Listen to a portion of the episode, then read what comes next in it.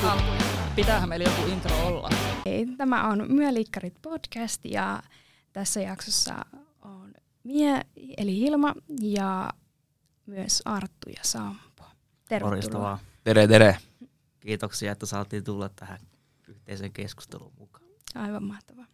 No niin, eli tämän jakson aihe on ö, suhde liikuntaan. Ja yleensä se liikuntasuhde muodostuu perimän ja ympäristön tekijöiden kautta. Ja lapsen liikuntasuhde alkaa muodostua varhain ja koululiikunta on yksi tekijä lapsen liikuntasuhteen muodostumiseen. Eli nyt haluaisin tietää, että minkälaista koululiikunta oli, kun työ olitte peruskoulussa ja minkälainen liikuntasuhde teillä oli silloin? Aloitatko? No mä voin aloittaa tästä, että se mitä mä muistan niin kuin ala-aste, yläaste ajoilta, niin se koululiikuntatunnit tuli järjestetty hyvin silleen niin kuin,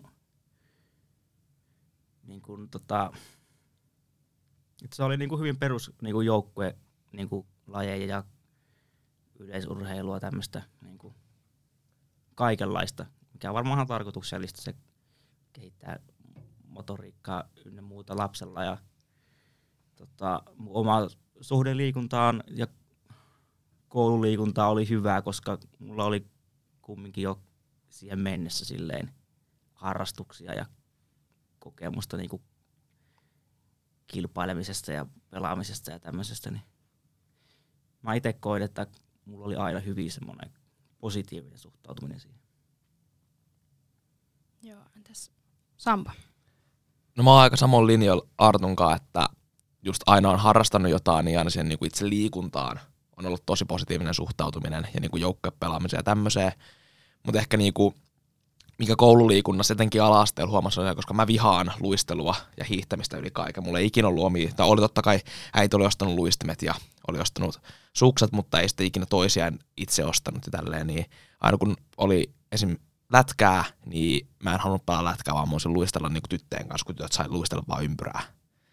Niin sitten opettaja, meillä oli tosi hyvä liikunnanopettaja, niin hyväksytään ja oli silleen, että totta kai sä voit mennä vaan luistelemaan ja tämä on siis niinku positiivinen juttu mulle, koska mä olin todella surkea luistelussa ja en olisi todellakaan halunnut pelaa lätkää kundien kanssa. Niin mä pääsin vetää semmoista kaukaloa ympyrää muiden likkojen kanssa, ketkä ei myöskään halunnut sitten pelaa lätkää.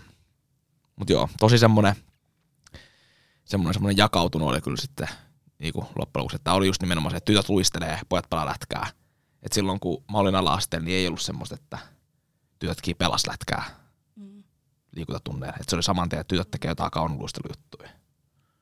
Kyllä, ehdottomasti hyvä, että on saanut tehdä noin valinnan, koska itsellä sitä valintaa ei saanut olla, että tytöt luisteli tai pelasi jotain itekseen ja sitten tota, pojat teki aina niin sanotusti poikien juttuja. Ja tota, itse taas on semmoinen koululiikuntaan suhde, että on ihan vihannut koululiikuntaa yli kaiken. Olen semmoisessa pienessä kyläkoulussa koulun käynyt ja siellä tota, rehtori opettanut sitten liikuntaa. Ja, ja siinä niin nostettiin sitten yleensä jalustalle semmoisia, jotka oikeasti pärjäs ja, ja niitä sit. Ja monesti ainakin, ainakin itsellä öö, on se, että koulussa niin valittiin ne joukkueet aina silleen huutoäänestyksellä ja ja mun mielestä se ei ole niin kuin enää tätä nykypäivää, että sit jos jäät aina siihen pahnan pohjimmaiseksi, niin eihän se nyt hyvältä tunnu ollenkaan. Että. Ei, ei. Se on, se on jännä, se, se ei tunnu hyvältä edes tässä iässä, vaikka on ollut liikunnassa niin kuin Jep. huutoäänestystä, niin se, se hittaa ihan samalla tavalla kuin silloin lapsena. Jep. Jep. Ja ihan sama mihin, mihin tahansa se liittyykin. Tai niin kuin, oltaisiin vaikka jotain ryhmäprojektityötä. Et jos me tehtäisiin tämä koulussa silleen, että jokaiselle ryhmälle annetaan se pomo, ja sitten ne tekee huutoäänestyksen, että kenen ne haluaa niiden ryhmäprojektiin, niin herran jumala se tuntuisi pahalta. Jep. Olla siellä viimeisen istua pulpetissa, kun kaikki muut on valittu johonkin projektiin jo. Ihmiset on hauraita. Mm. Kyllä. Öö, minkälaista sitten koululiikunnan olisi hyvä olla nykypäivänä ja miksi, että miten se olisi hyvä muuttua vai no teillä oli hyviä, hyviä kokemuksia koululiikunnan suhteen, niin miten työ vielä niin kuin veistä sitä sille eteenpäin kehittäisitte?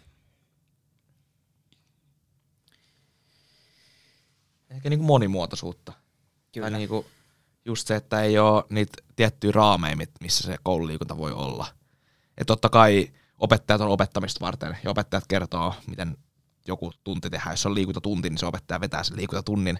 Mutta että se ei tarvitsisi olla aina sitä, okei, okay, pelataan sählyä, pelataan futista, pelataan lätkää. Jep. Vaan se voisi olla temppurata.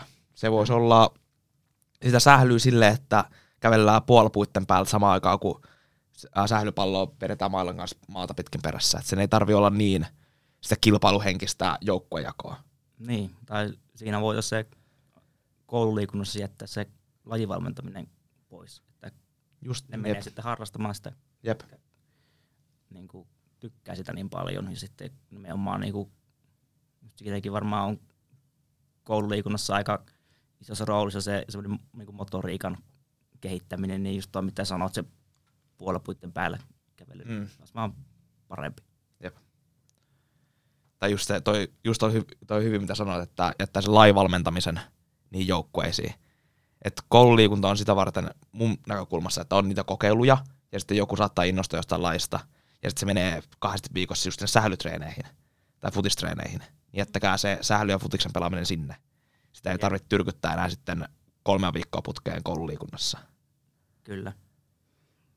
Kyllä, ja varmasti joillakin opettajilla se suosikkilaji sitten tulee semmoiseksi, että tota, sitä sitten joka kerta on. Meillä oli pesäpallo semmoinen, että sitä kyllä hiottiin joka ikinen kerta, että omia tämmöisiä valintoja ja mielipiteitä ei sitten oppilailta kysytty, että se on pesäpallo tai ei mitään. Ja varmaan se on helpompaa myös liikuntatunti vetää vaan silleen, että luokka kahtii, pelataan pesäpalloa tunti. Mm, kuin se, että se opettajan pitäisi suunnitella se tunnin kestävä, missä koko ajan tapahtuu jotain, se on progressiivista. Niin kun ne kerran opettaa ne säädöt, niin sitten sä voi vaan jakaa.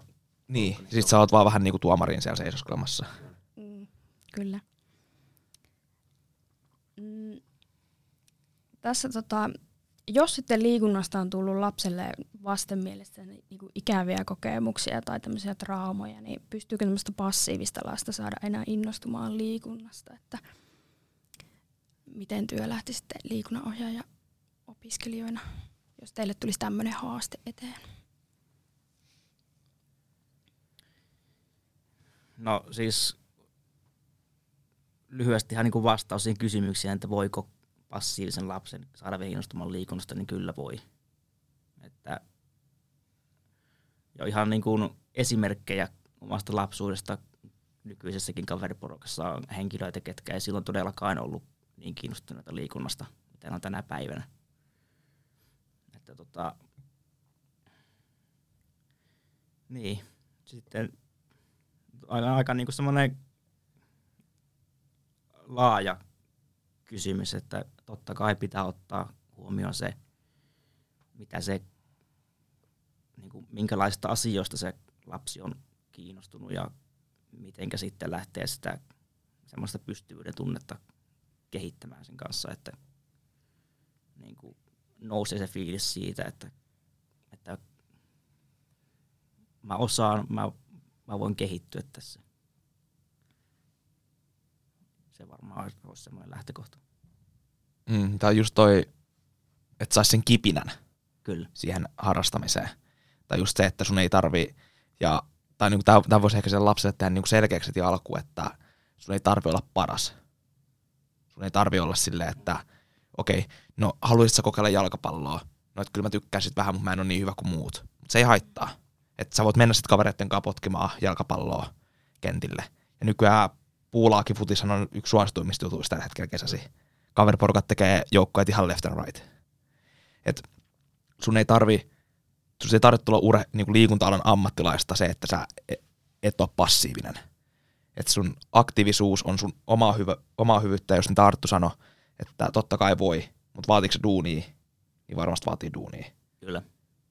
Ja se pitää liikunnanohjaajan ottaa huomioon kanssa, että se ei ole vaan silleen, että sanot sille lapselle, että hei, käy kerran viikossa potkin jalkapalloa.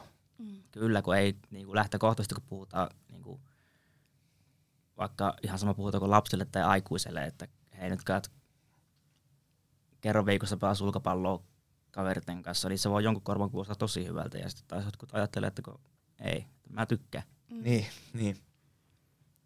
Niin kyllä, että yrittäisi löytää ne lapsen tai sitten aikuisen ne omat tavat liikkua, niin jos saisi, niin kuin, totta kai lapselta kysytään, että mistä liikuntatavoista on niin kuin sitten kiinnostunut. Itsellä on ehkä tähän semmoinen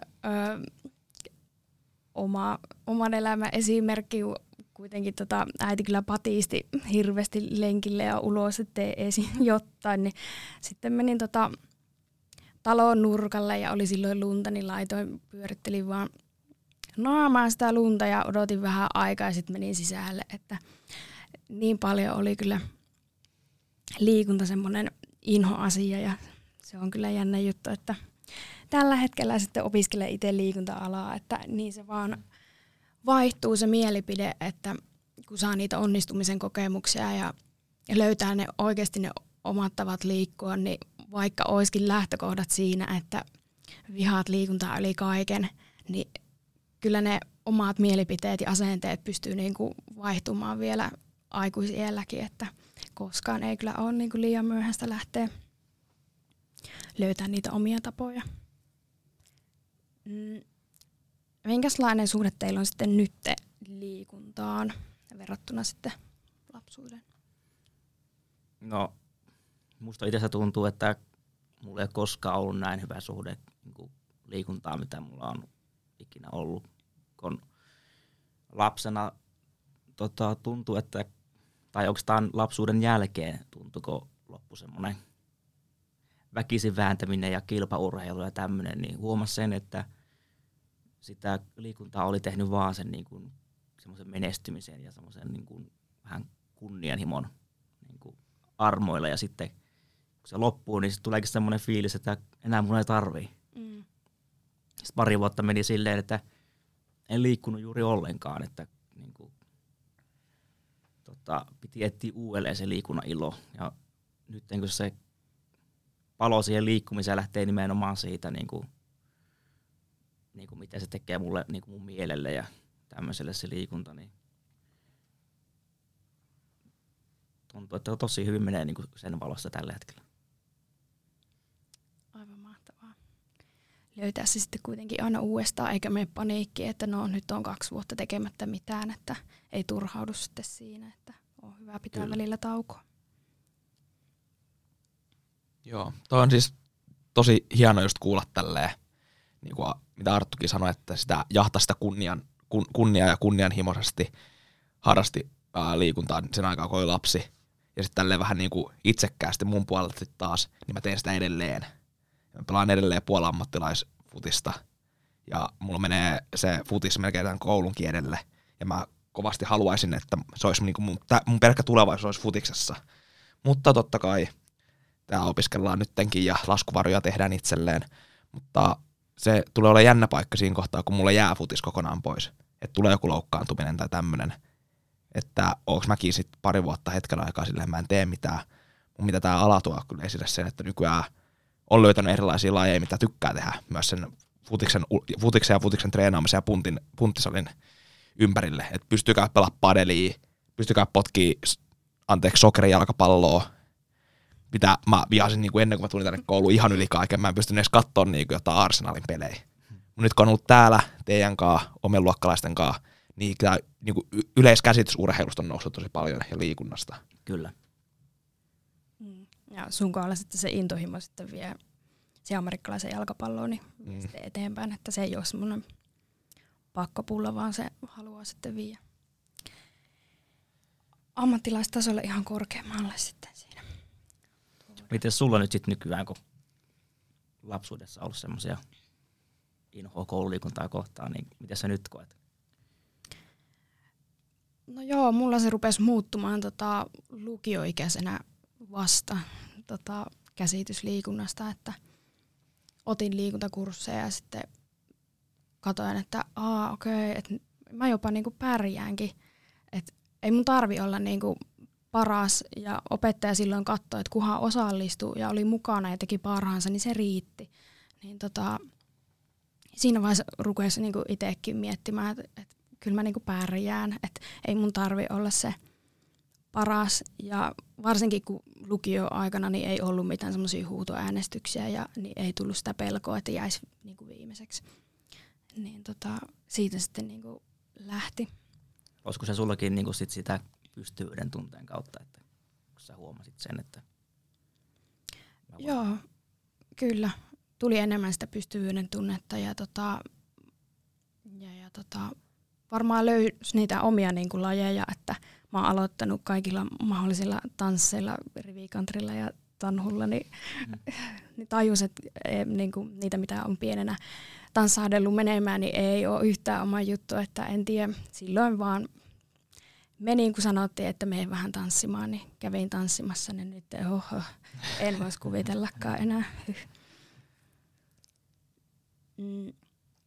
Oliko teillä tota, minkälaisia niinku esteitä hakea tälle liikunta-alalle, että oliko mitään semmoisia ennakko-oletuksia, että pitäisi olla jotenkin tietynlainen tai tiettyjä merittäjä, että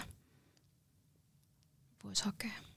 No siis, kun itse valmistuin, yl- tai valmistuin yläasteelta, pääsin yläasteelta pois, mm. crying out loud, niin mä hain samaan aikaan kun mä hain lukioon, niin mä hain myös Paulahteen niin kuin opistotasolle liikuntaneuvojaksi opiskelemaan. Ja tänne Paulahteen oli siis liikuntatestit. Meillä oli uintitestit, meillä oli ry- äh, rytmitystestit, meillä oli äh, toi sukkulajuoksutestit, meillä oli pallolai, pa- pallolaituntemustestit, meillä oli yksittäiset haastattelut, meillä oli minkälainen olet valmennustilanteessa testit, ihan niinku semmoinen niinku, meitä testattiin niinku testaamisen puolesta, että se oli sun fyysinen kunto ja sitten sun valmennuskyky ja sun haastattelut.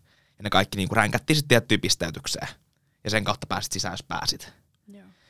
No siis sinne vaadittiin sitten, siinä mun mielestä 10 oli paras, mikä pystyit saada niinku keskiarvotulos mun mielestä. Niin sinne vaadittiin, olisiko ollut 6,8 ja mä sain 8,5 että olisin päässyt sisään kyllä, mutta menin lukioon, niin ehkä se mua pelotti tännekin tulossa on se, että okei, no tää on nyt korkeakoulutason liikunnan koulu. Että pelkästään opito, opistotasolle oli sukkulatestiä ja oli yksittäishaastattelua, että minkälaista täällä on ja mitä jos mä en ole tarpeeksi jos kunnossa tänne ja niin poispäin. Mutta nykyään tämä on mennyt enemmän tätä, niin kuin opiskelu on mennyt siihen, että kaikki voi tulla tänne. Ja koska liikunta-ala ei ole enää sitä, että ne kasipäkin omaamat kultakutri liikunnanopettajat on niitä liikunta ammattilaisia. Vaan kun liikunta kehittyy niin paljon. Liikuntasuunnittelu on tosi iso juttu tällä hetkellä. Ja mitä kattelin työmarkkinoilla, niin sä maksaa aika hyvää palkkaa liikuntasuunnittelijoille, ei liikuntaohjaajille. Kyllä. Ja tota, itellä tota, niin, niin, enemmän ehkä koen haasteita siinä, kun kerkäsi olemaan kumminkin työelämässä jo niin kuin viitisen vuotta ja olin ihan eri alalla. Ajoin rekka-autoa silloin ja tota, mietin sitten, että no, nyt kun mä oon 24 tässä ja mä oon nyt viisi vuotta ajanut rekka niin voinko mä tehdä näin ison muutoksen, että mä hyppäänkö yhtäkkiä liikunta-alalle. Niin tota, se oli varmaan semmoinen, ja totta kai se niin kuin vaikutti kanssa se just kun oli hetken aikaa ollut niin kuin liikkumatta ja siihen päälle vielä se ennakkokäsitys siitä, että pitäisi tällä olla joku niin kuin entinen huippuurheilija, että tänne voi niin kuin tulla ja olla niin kuin semmoinen niin kuin relevantti liikunnanohjaaja. Niin sanomattakin on selvää, että niin kuin tämmöiset ennakkoluulot niin putosi hyvin nopeasti pois. Niin, kyllä itsekin muistaa, että tota, tämä oli vähän niin kuin plan B tänne hakee.